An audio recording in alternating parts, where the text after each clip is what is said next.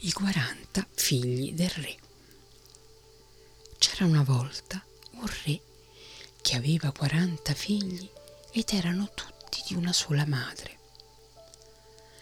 Quando i figli furono grandi, dissero al padre, desidereremmo delle mogli, ma vogliamo che le nostre mogli siano come noi, figli di una sola madre.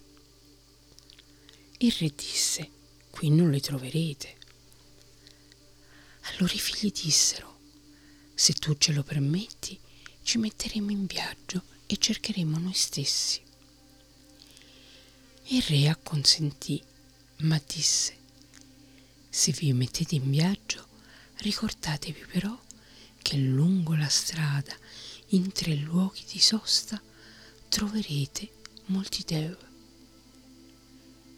Il più giovane dei figli del re, che il padre amava moltissimo, era più coraggioso dei fratelli ed essi lo odiavano perché sapevano chi era il più amato. Il padre però lo raccomandò caldamente agli altri perché era il più giovane, che avessero molta cura di lui. E così tutti partirono. Arrivarono a un primo luogo di sosta dove c'erano dei devi il più giovane dei fratelli, che si chiamava Malek Mohammed, disse, qui ci sono dei dev. Ma i fratelli risposero, smettila con le tue sciocchezze, e si misero a dormire. D'un tratto Malek Mohammed vide apparire una nuvoletta molto scura che all'improvviso si trasformò in un grosso dev bianco e macchiato. Malek Mohammed mise una freccia sulla corda del suo arco e la fece schioccare contro il Dev, che gettò un orribile grido e cadde a terra. Malek gli si avvicinò e gli tagliò la testa. Poi aprì la cintura e vi trovò molti gioielli. Ma di questa scoperta non disse nulla ai suoi fratelli. Poi se ne andarono e proseguendo il viaggio arrivarono a un secondo luogo di sosta. E di nuovo i fratelli si misero a dormire e Malek Mohammed rimase a vegliare. Questa volta comparve un dev molto più grosso del precedente e Malek Mohammed uccise anche questo. Finalmente arrivarono al terzo luogo di sosta. Il Dev che si trovava qui era il re di Dev ed era ancora più grosso degli altri due. Ancora una volta Malek Mohammed schioccò la sua freccia, ma questa volta il Dev non cadde morto, fu soltanto ferito e riuscì a fuggire.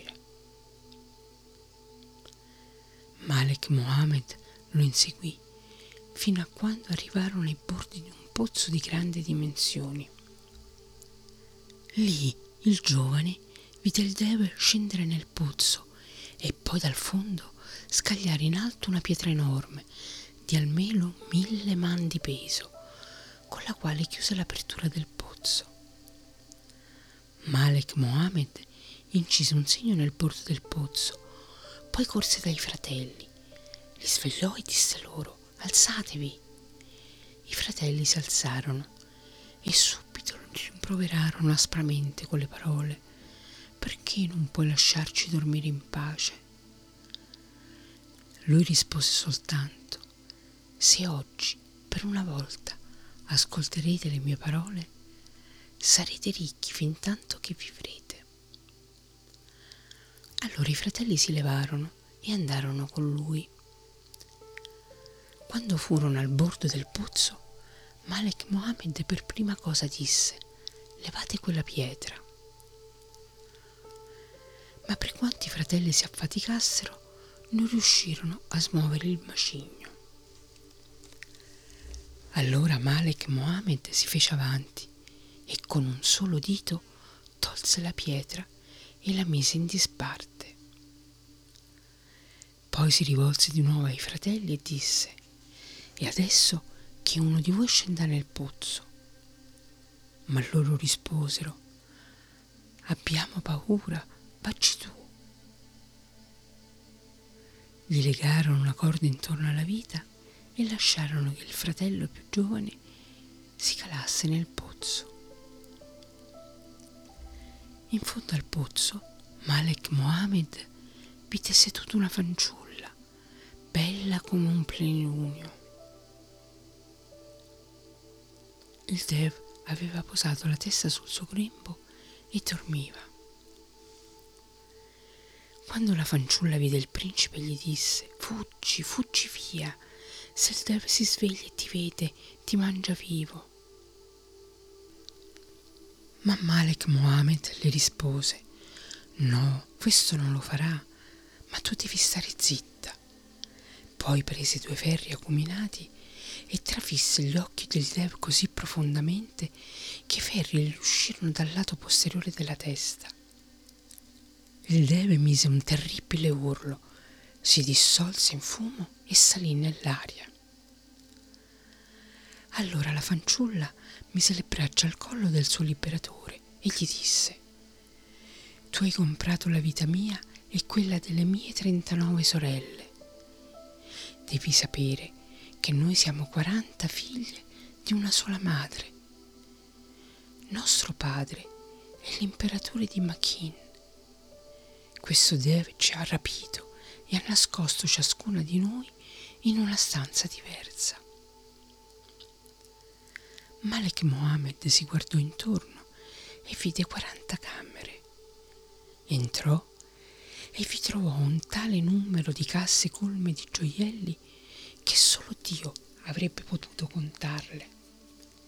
E in ogni stanza trovò anche una fanciulla, bella come un plenilunio. Chiamò i suoi fratelli. Calate la corda. I fratelli fecero ciò che lui aveva detto e Malek Mohammed fece salire una dopo l'altra le fanciulle ogni volta una fanciulla e una cassa di gioie. E andò avanti così fino a quando venne il suo turno. Ora però sapeva che i suoi fratelli volevano impossessarsi di tutti i tesori e avevano intenzione di lasciarlo sul fondo e di riempire il pozzo perché lui rimanesse sepolto. Così quando fu la volta dell'ultima cassa, vi si sedette dentro insieme alla fanciulla che aveva incontrata per prima e gridò verso l'alto tirate su ancora questa cassa poi lasciate di nuovo giù la corda perché io possa risalire i fratelli tirarono su l'ultima cassa ma poi riempirono il pozzo di terra per lasciarvi morire Malek Mohammed. Caricarono tutte le casse e si misero in viaggio per tornare alla loro città natale. Lungo il cammino però Malek Mohammed uscì da una delle casse e ne fece uscire la fanciulla. A quella vista i fratelli fuggirono. Arrivarono a casa e dissero al padre noi abbiamo trovato 40 figlie di una sola madre e di un solo padre. Ma di tutte le gesta di Malek Mohammed tacquero e affermarono invece, lo abbiamo fatto noi.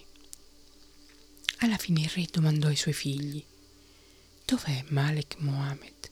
Dove è andato?